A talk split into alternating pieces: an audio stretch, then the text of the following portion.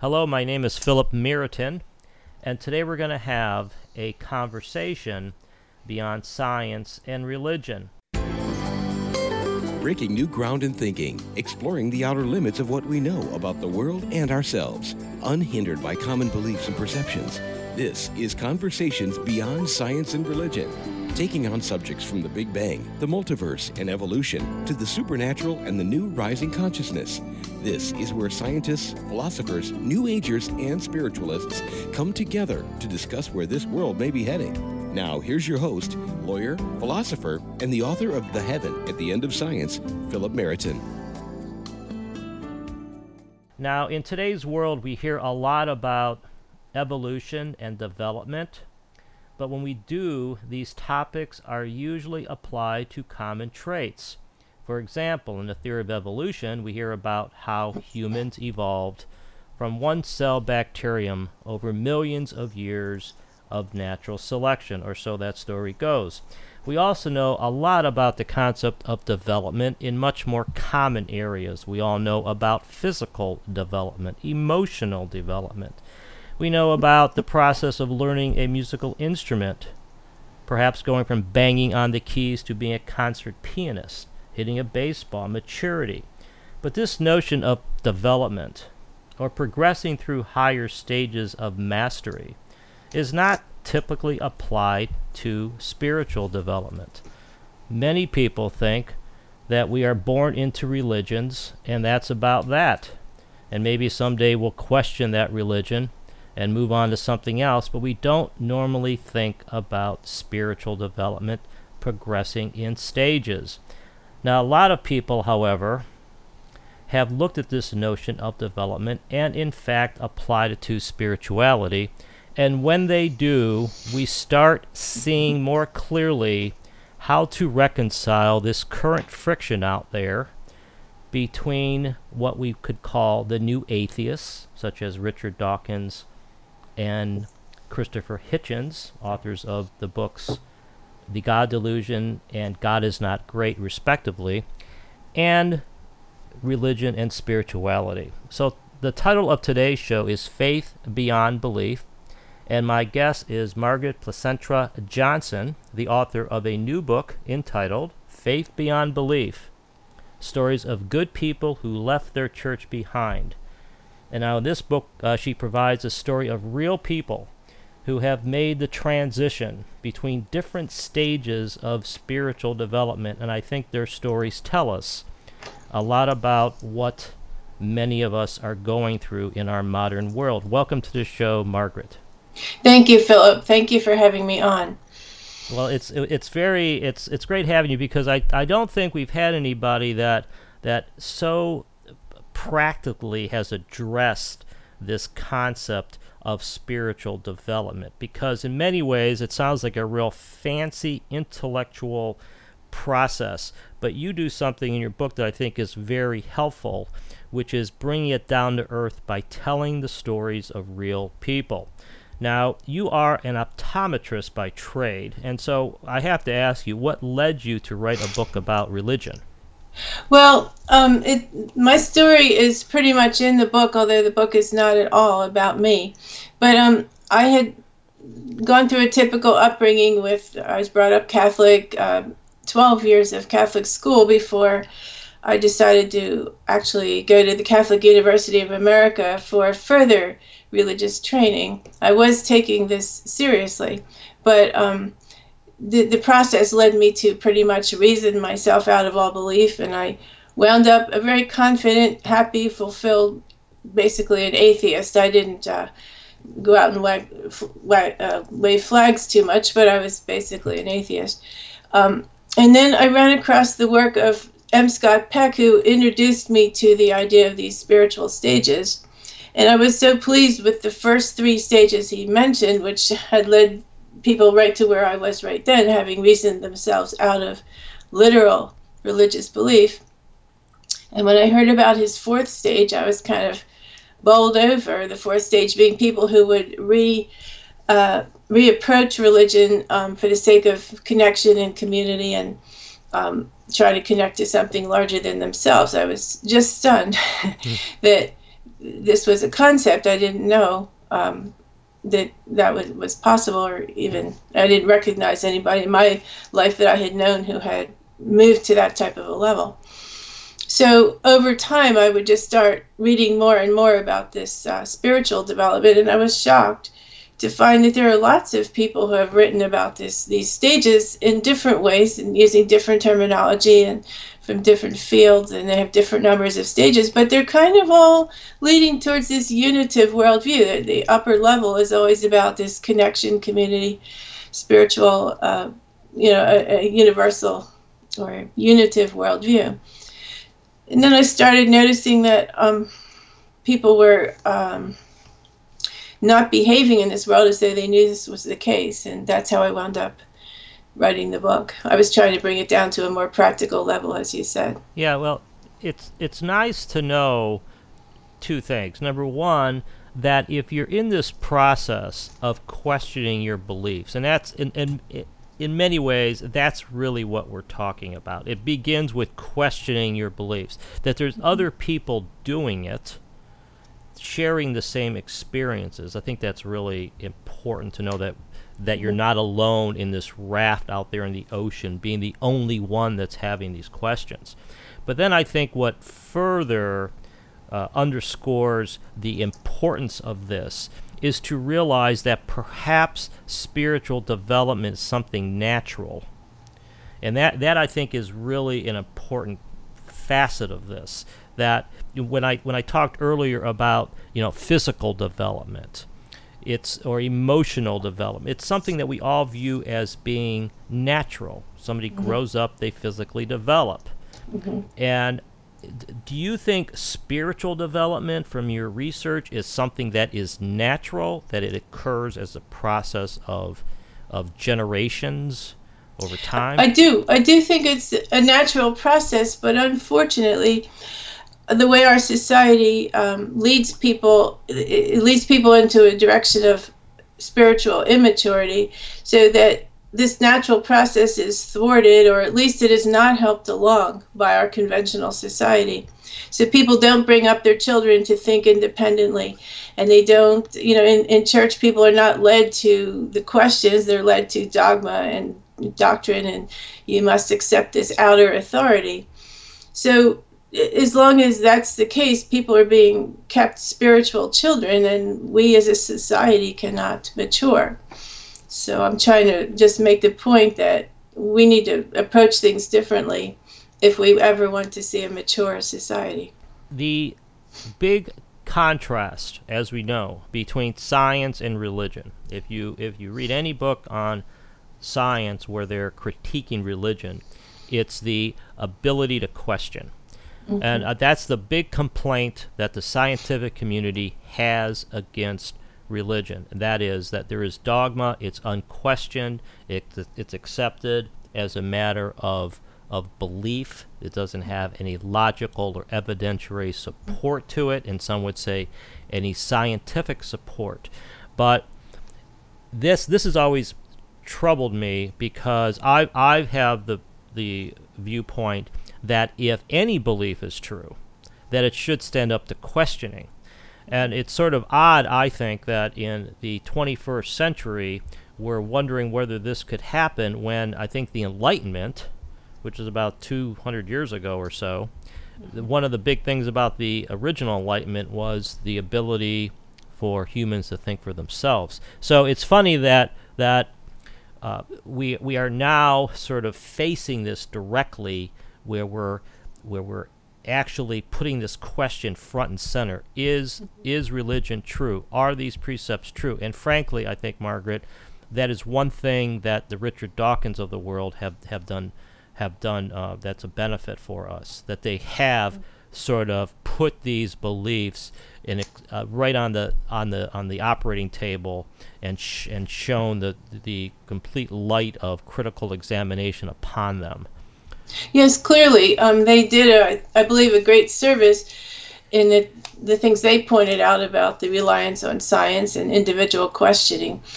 But as I mentioned in my book, I think they missed a step. Um, they didn't take it quite far enough because when you get to these um, further levels of reasoning processes, you, you come to realize that, okay, the science as we know it in today's world may not be the, the last word. There may be a little more to science than what you can get through the scientific method. So um, I sort of leave the, the Dawkins and the Hitchens and, and the Sam Harrises of the world in a, in a, in a level where, yes, they've brought us forward, but we have to go farther than their logic took us. Yes, and I think that that's one thing that really is good about this stage approach, and I think it might help now to to summarize what these stages are. Because one of the things mm-hmm. you do, I think that's very helpful, is that you simplify them. Uh, you know, yes. I think that that other people have many more stages, and mm-hmm. and for those who are are wondering about this, I mean, I think just listening to Margaret go through these stages will will resonate with most people. I know they resonated with me. So so let's let's talk about the first one. I think it's called lawlessness. Is that the first stage? Lawless or something? Right, right. right. I I called it lawless. Um, actually, I feel many people have laid out the stages in chronological order. I thought our current society would be more able to understand them, taking them in the order in which I did in my book. So I actually started in the movement from the second to the third stage. So the second stage is faithful, which is basically, I call it faithful. It's just basically uh, traditional religion, you know, conventional, accepting the word of the religious authority, be that the Bible or the Quran or whatever, or be it you're just your local pastor or minister. But the person at that level doesn't take it within inside themselves to literally work things through um, in a rational manner. They don't trust their own reasoning capacity. Um, so they're just uh, one of the theorists used the word um, the at the faithful level. Beliefs and values are deeply felt, but tacitly held. And I think the tacitly held part is very important. They are not actually consciously uh, owning their beliefs. So that's the faithful level. Yeah, and I think it's important. Let me stop there for one minute. Mm-hmm. And I think the faithful level, the faithful level is the big mm-hmm. one. Most mm-hmm. people in uh, who uh, practice Orthodox religion, I would put them into the faithful category. They're reciting prayers, they're praying to statutes, they're reciting the rosaries, they're listening to uh, somebody interpret the words of the Bible for them, and they're thinking in terms of pictures, of symbols. And I think that that, and I so I think this is important. This is not just an esoteric concept. This this is the big one. I think this is the, real. faith one. This is real. So yes, it is. But also, your your use of the word symbol is interesting.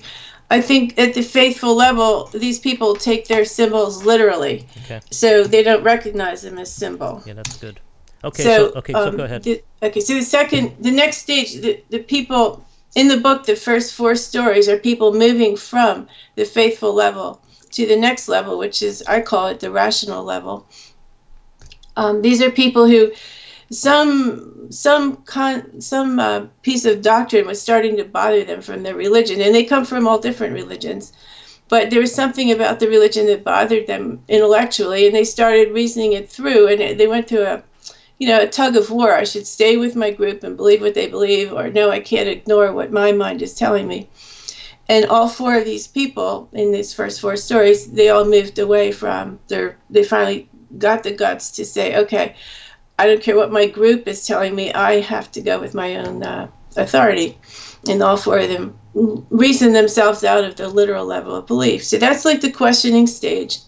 I feel this is similar to where the Richard Dawkins and Sam Harris and Christopher Hitchens of the world have left us. Is it's this rational stage. We believe in our own in personal integrity. We are ruled by conscience, and we believe in our own reasoning skills.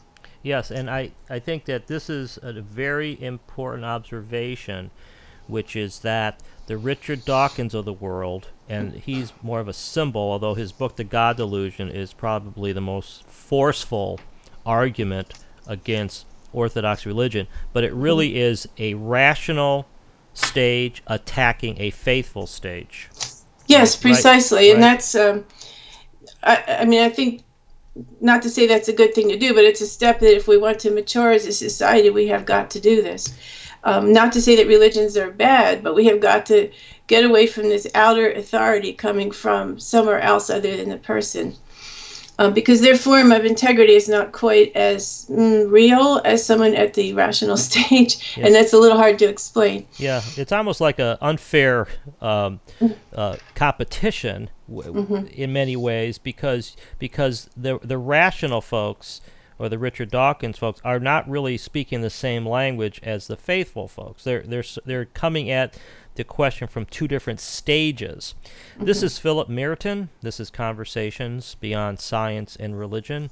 We're speaking with Margaret Placentra Johnson, the author of the new book, Faith Beyond Belief Stories of Good People Who Left Their Church Behind. And we're talking about the four stages of spiritual development that she discusses in her book. And Margaret, after the rational stage comes something very interesting, right? So it is you... very interesting, but I do want to, before I talk sure. about that stage, again, I do this in a rather um, counterintuitive way, but to me it seems more natural.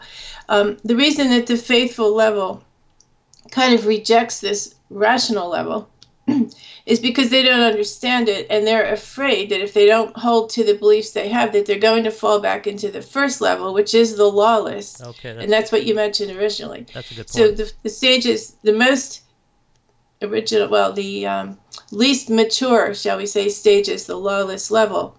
This is something that most healthy people go through apparently as children and they grow out of it by the time they're an adult but you have some people where their development was restricted and they remain lawless throughout their lives and they are um, self-centered they're they're entirely driven by their own ego.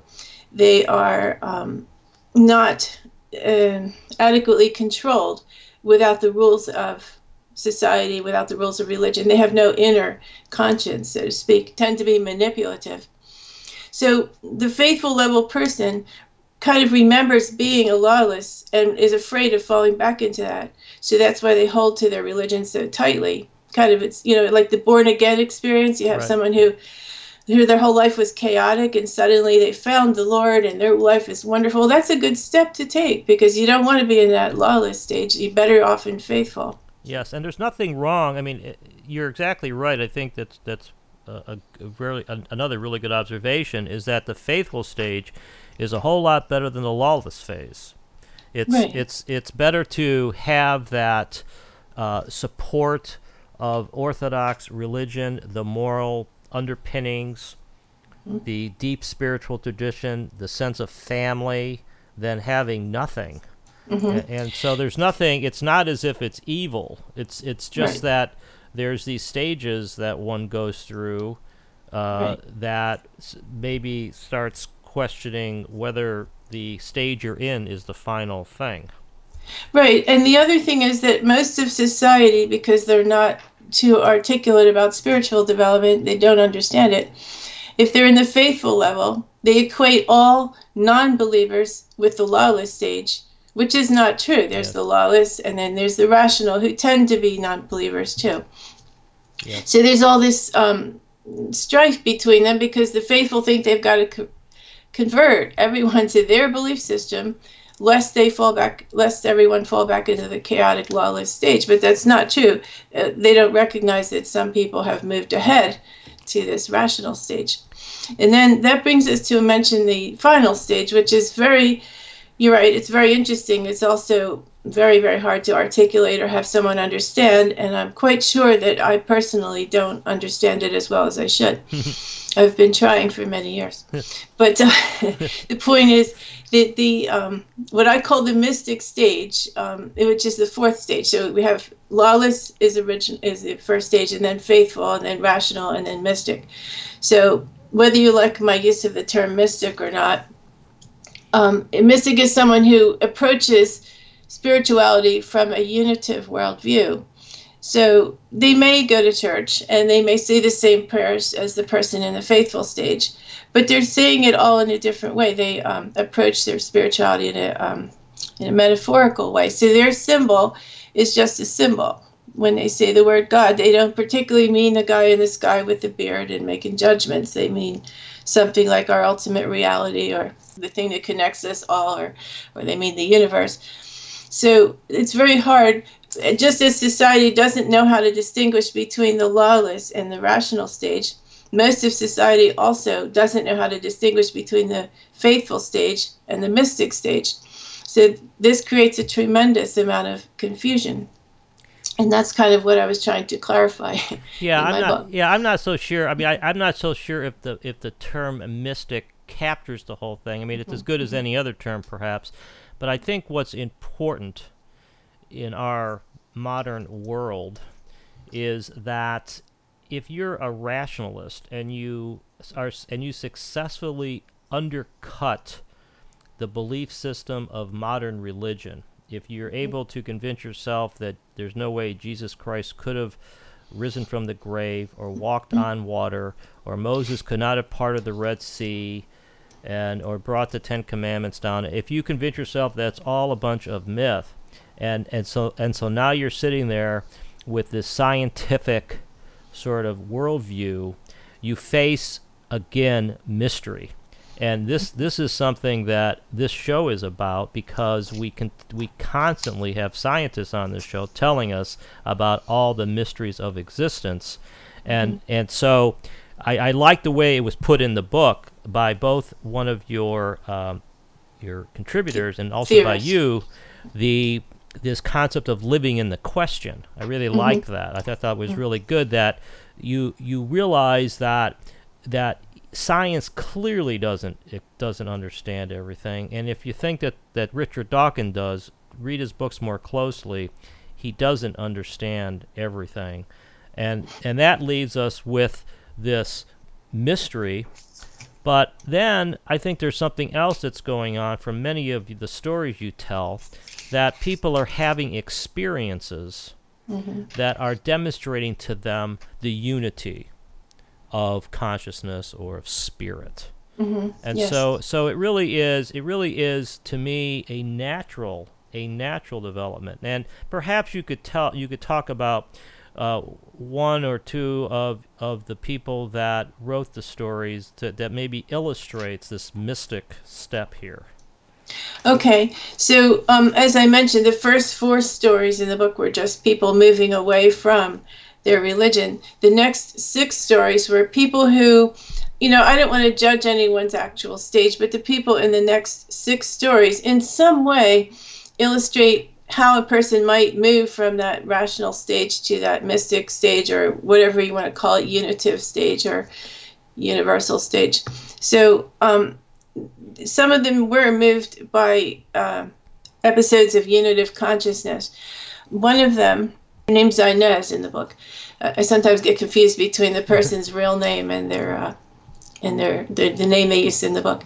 So Inez um, had left behind the Catholic Church and she eventually joined a Unitarian church, and she went to um, some kind of a seminar, and she had a good experience there, and it was coming to a close, and they had all, um, I think they had all hold hands and chant Om or something.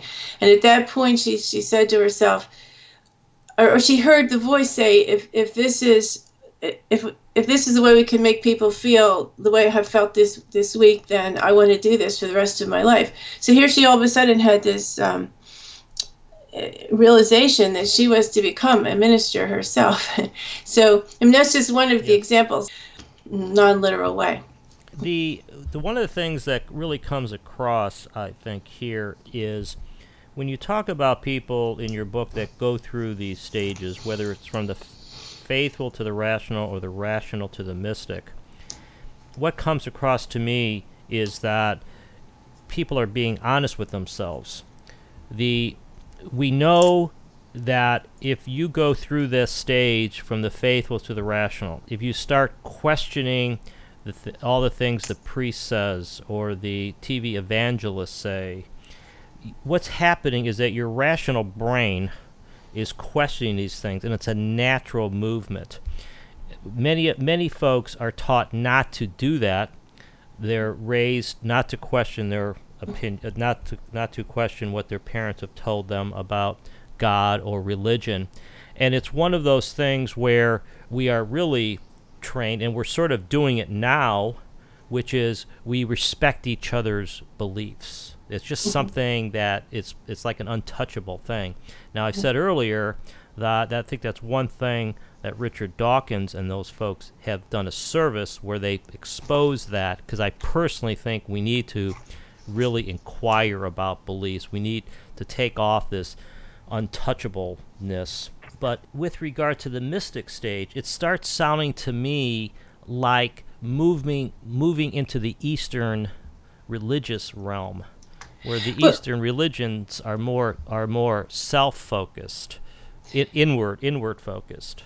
Well, that's an uh, interesting way to look at it. I do believe that there is some correlation, and I believe that I haven't studied the Eastern religions to any great deal, but I do feel that they um, help support people moving forward towards a more unitive worldview, whereas our Western religions tend to try to hold people back. So the word is, you know, only our group is right.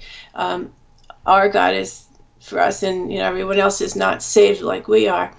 Well, that's got to be such an immature re- approach, whether you whether you're from Eastern religion or a Western religion.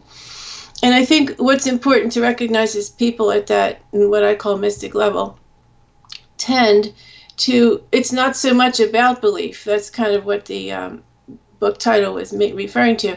The beliefs become uh, almost unimportant, and the reason for participating in a spiritual or religious community becomes to contribute to the community, to connect with something larger than ourselves, um, something other than it's not belief based, and it's more to maybe develop our our um, traits, goodness traits of humility, gratitude, forgiveness, you know, all those things. So I just think that is a more mature way to approach it than to say my religion is true and that's well, why I go to church. Well, when you think about it, it's it's a lot less controversial in one way to be a Hindu or a Buddhist than to be um, a Muslim or a Christian, mm-hmm. in the mm-hmm. sense that in, under Hinduism, you know, Atman, the self, is a part of the whole or a part mm-hmm. of God Brahman. And the idea is is to escape from the material physical world inward and realize the unity mm-hmm. of the soul with everything. And so mm-hmm. there's enough there for everybody. There isn't really a lot to argue about because even though Hindus have their symbolic gods from a spiritual level, everything is Brahman. And I think it's it's it's very interesting that in some ways the spiritual development of the western mind starts leading to the eastern mind mm-hmm. which which is I think actually a good thing because if it's shared among cultures there might be some truth to it so so that that is really I think that's that's a, that's a and it's happening out there. We see mm-hmm. it all the time. More and more people are taking yoga. They're meditating. They're mm-hmm. dabbling in in uh, Eastern spirituality. You know, it's it's undergoing its old its own uh, evolution in the mm-hmm. modern world, but it's happening more and more where we're seeing sort of cross cultural kind of of belief systems or spirituality. Right, Philip. Um, and a good point to this is a good point to bring up something I think is important. When we had a more insular society, when you lived in a community your entire life and had no access to communications from all over the world, um, it was reasonable to assume that the, the your world was your own church, your own religion, your own community, and that was a reasonable thing to do. So these insular belief systems were supported by the view of the world that a person got. But now, with our global communications, with the internet, with people moving, and most likely you have neighbors who you know practice a different religion and, and you might even have someone marry into your family from a different religion it becomes very very provincial to say only only my religion is right i mean you, you start to have a larger view that there's truth in this and there's truth in that. And you know yoga is not something to be feared but if you want to try it you know go for it type of thing. Whereas you know we cannot restrict these um, authoritarian provincial religious viewpoints uh, in in our global society. Yes yes i think that's i think that's a really good point because there if any religion is true it's got to be broad enough to encompass everybody because mm-hmm. because it cannot be. You cannot have. It doesn't make any sense to have a one God play favorites, and that's one of the big controversies, obviously, and a lot of people have been down that road. But I think that understanding other people's spiritual development, understanding these stages, is a really good step forward to cross cultural understanding. This is Philip Meriton. This is Conversations Beyond Science and Religion. We're speaking with Margaret Placentra Johnson, the author of the new book, Faith Beyond Belief Stories of Good People Who Left Their Church Behind. And we're talking about the stages of development from a spiritual perspective. Now, you have something to say in your book not only about new atheists, but about new agers. And first of all, with regard to atheism, how do you define it, atheism? Well, I would define it as someone who has rejected a view of God that as the traditional being that the traditional religions hold. Okay. Yes, yes, because I think that that's one of the one of the the other concepts we need to get over. I had a professed atheist on the show earlier this year, this year, Dr. Richard Rose, and I asked him the question, which was something like, "As an atheist, does that mean you also don't believe in the perennial philosophy, mm-hmm. being?" that underlying existence is is one spirit, one consciousness, one mind, he said, "Well, I wasn't. Uh, you know," he said, "Well, he he really wasn't ready to go that far," and and so and so it really is. It's important because many Eastern religions do reject the God in the sky, but they're anything but atheists in the mm-hmm. sense that they do believe in a in a God underlying nature, the world, the universe, and so I think that's something else that's important. Now, New Agers, you don't have a lot of good thing to say about the New Agers, but uh, and maybe I misread that, but how are the New Agers? Uh, how how can they be compared to this mystic level, or what do you think is is the problem with the New Age movement, if anything? Well, again, I, I may look at things from a, a, slanted, distorted view, but it seems to me that almost all of our problems in our uh, Western society are caused by the fact that people don't understand the stages.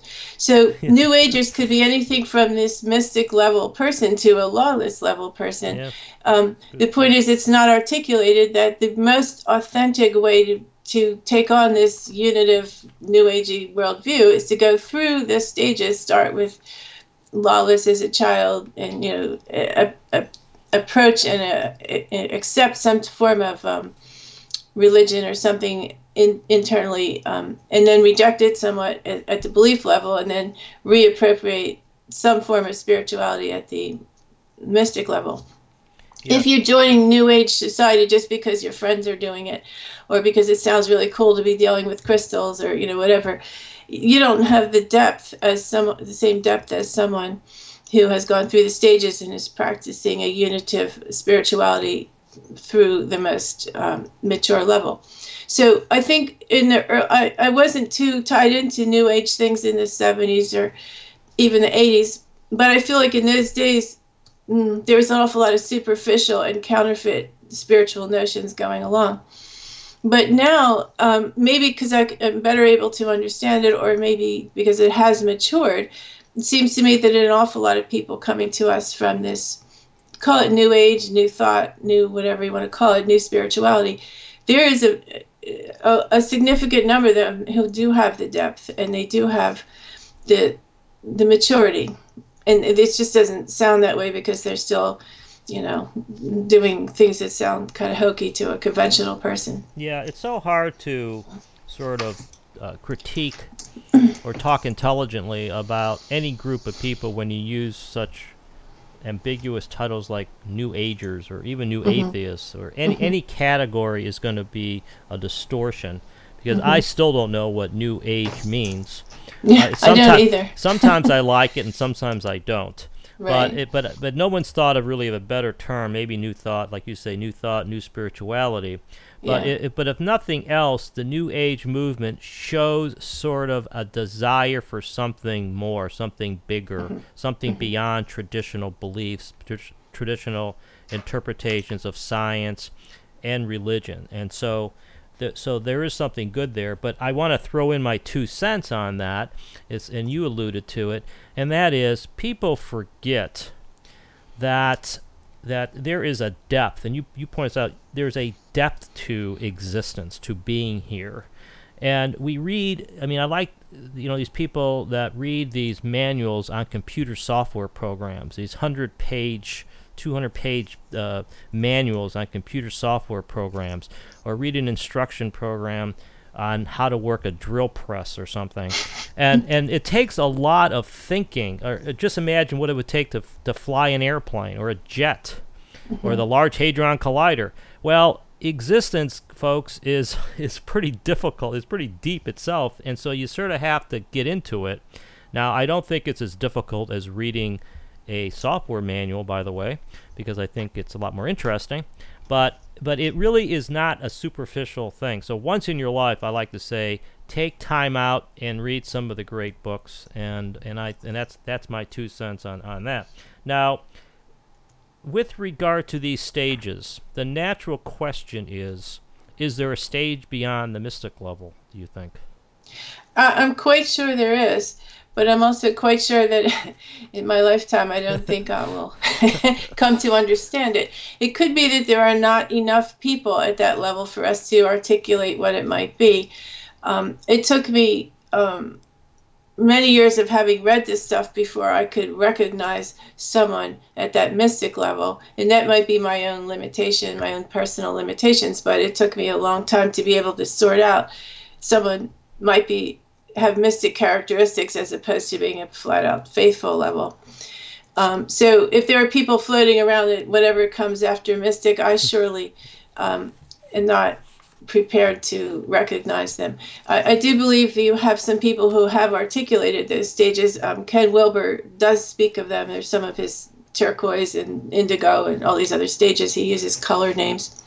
And then there's uh, Sri Aurobindo, who I have to admit I have not studied, but I believe that his stages take off, begin where we left off, or where I left off in my book. Yeah, I think that one of the things that I would say here, I mean, there's this quote from your book that that uh, I wrote down here, and it's it says, "The spirituality of the mystic is faith without the need for certainty," and that that is what we talked about earlier. This this uh, notion of living in the question, living in the mystery.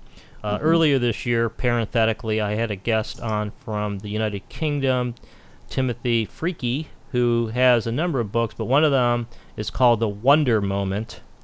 And his his theme is that we should be living in the wonder of existence. And it's very similar to to living in the question, living in the mystery. But but I think a different stage, my own view is I think a different stage would be that the mystic is confident that Trust- the myst- that, the, that the mystical standpoint is the correct one. In other words, that there is a, a mystery to existence we will never solve. And mm-hmm. therefore, I mean, it's very similar, but but instead of just wandering around saying, "Well, I don't, I don't know anything for certain," there's there's some things that we will never know. And again, I just uh, from the Upanishads, from the Rig Veda, there is this old uh, passage that I have in my own book. It's something like, you know, how did it all begin? Only the Great One knows. Uh, perhaps, though, he doesn't know. And so, so if God itself doesn't know, then we're always going to be in this mystery. And I think that's a beautiful, you know, a sort of a beautiful idea myself. So, uh, let's let's talk a little bit about this this concept of peakers and non-peakers Oh, because that's that's an Right. interesting and that's res- that's another interesting uh, part of your discussion. Now, what is a peaker? so I took that from the work of Abraham Maslow. Right.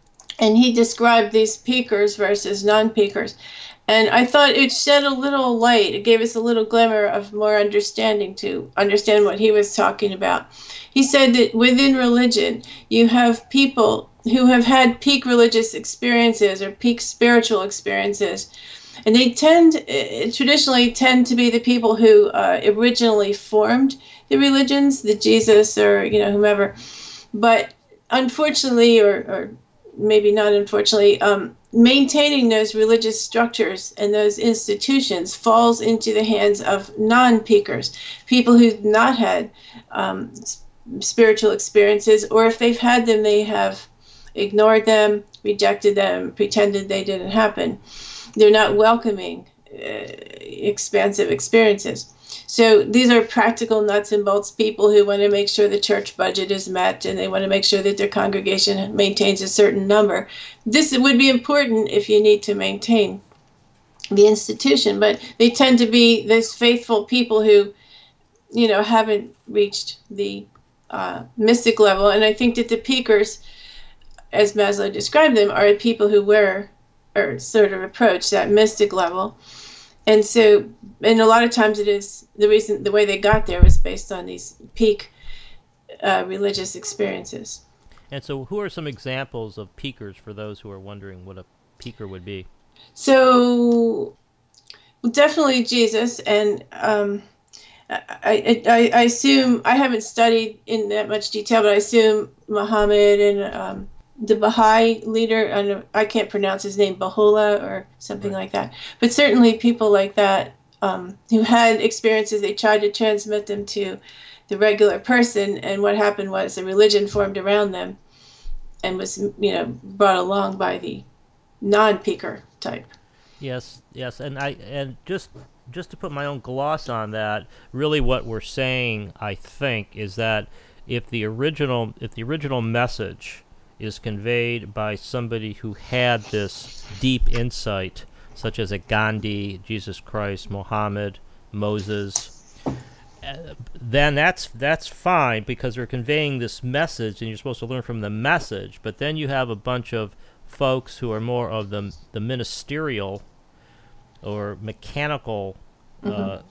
standpoint who are repeating a message from a dogmatic standpoint as opposed to sharing the original experience.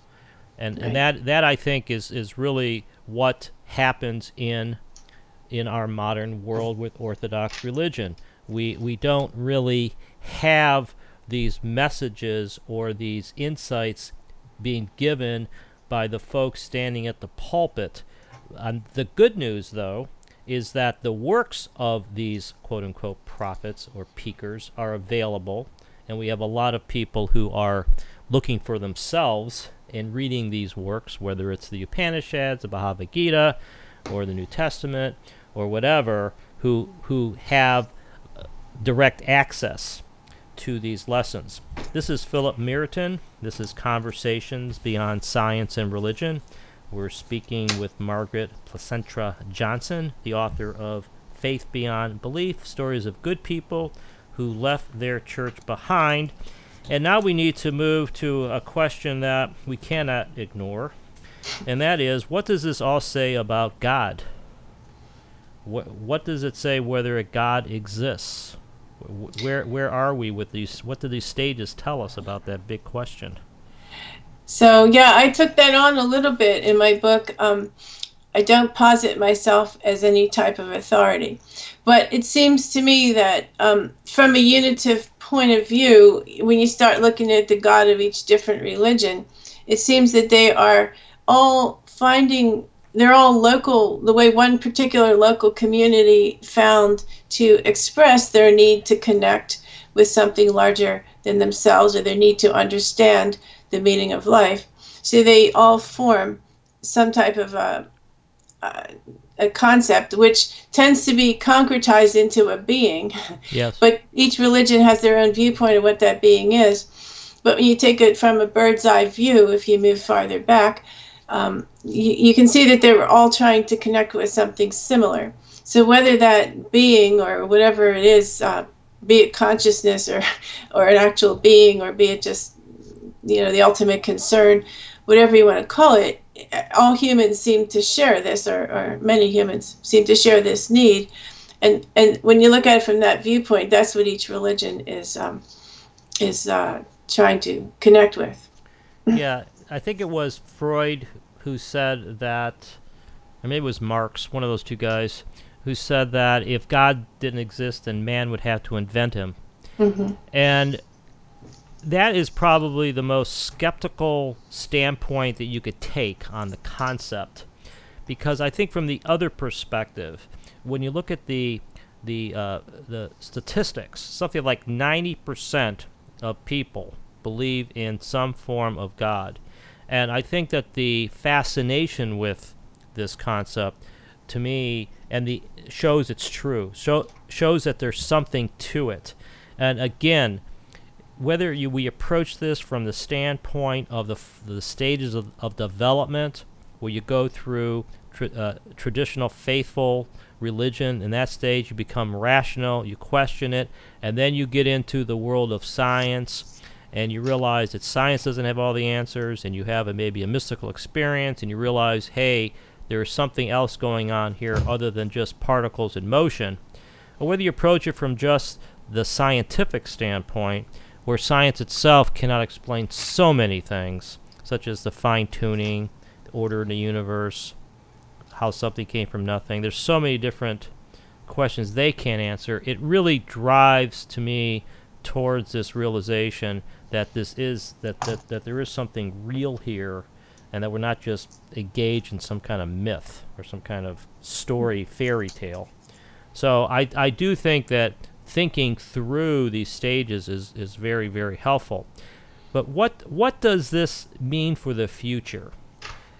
Is there some kind of assuming that this is a natural development, where do you think the stages leads? Well, again, if we look back at this globalization and internet issue, um, where before all you could see was your own community. So for a person to reach this mystic level took an extremely extraordinary individual.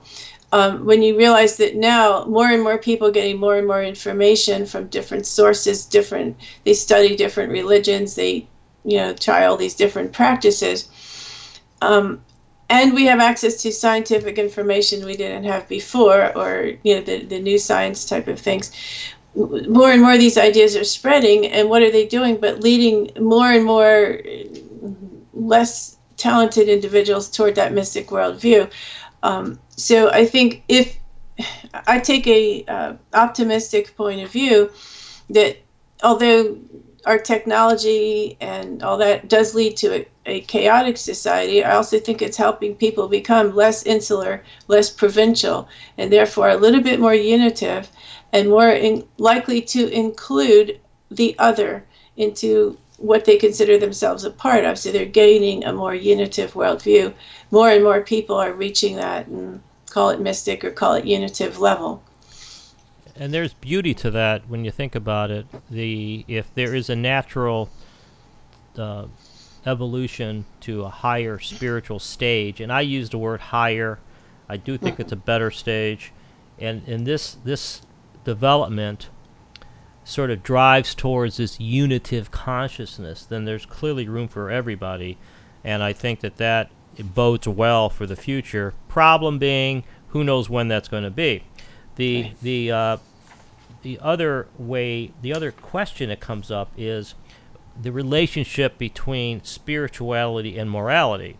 Mm-hmm. And I I read that coming both ways from your book. Is is there a relationship between a higher stage of spiritual development, particularly the mystic stage, and morality? In a, in a tangential way, I believe so, but I um, couldn't say definitely and certainly there are no no person is completely at one stage and and you know has left the others behind. I believe people kind of um, gravitate between stages and different in different situations they might be at a different stage. So it's not as black and white as you might hope.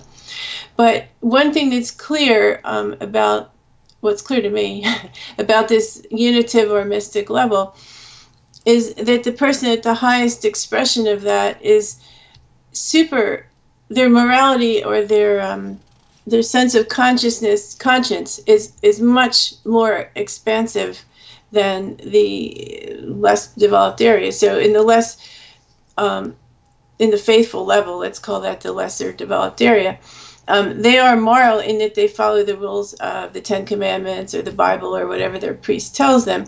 But bring them to a dilemma, um, they they they can't work beyond the dilemma. They can't see that there are gray areas. They can't, you know, judge one factor against another. It's all black and white. But moving forward, then the, this rational stage people are a little more conscience oriented, so they're not so dependent on the rules of their church or the Bible. And they, in that sense, they could be a little more moral, in that they might see that maybe they should break a law for the sake of a, a human in need or whatever it might be. But then at this mystic level, I think people take on a, at the very highest expression, they take on a need to help the world in some way, and they will give of themselves um, to to contribute to society in some way. So that is, in a way, sort of a higher form of morality than just saying, okay, I'm going to follow the rules of the Bible and I want to be saved. It's not for yourself.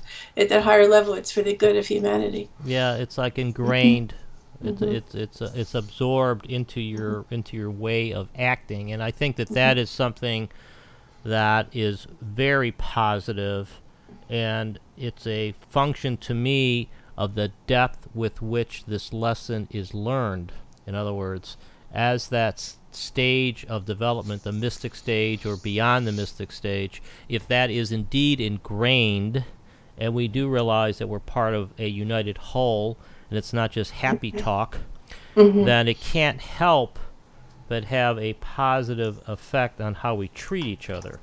And, and that may lead to the question of what happens to churches in, in the, at, at this stage. Will will churches or and I'm using church as you do as a generic name for places of places of worship. Do you think there'll always be a place for churches, or do you think that over time they'll be more like museum pieces. Well, uh, I haven't, um, don't consider myself an expert in how to run a church.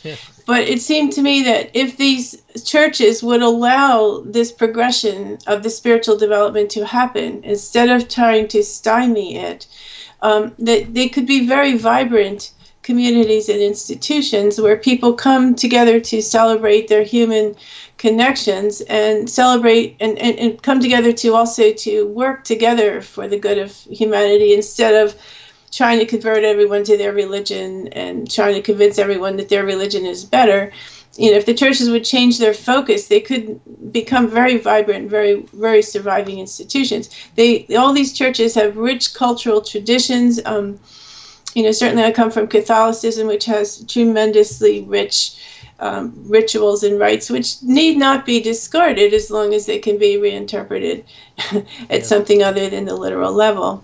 Yes, yeah. The nat- you know, the nice thing is, is that some things just happen by force of nature, and we don't know what a world would look like if we have the critical mass of people in the mystic or beyond the mystic stage where they where they turn away from the faith or the traditional religious approach. We don't know what mm-hmm. that kind of world will look like, but it it's got to be better.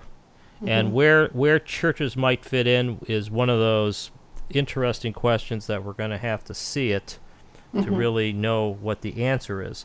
Now, we have quickly reached the end of this of, of the show, and I kind of thought this was going to happen. So, Margaret, why don't you just uh, maybe tell the listeners a little bit about uh, where to find your book and anything else th- that you're up to?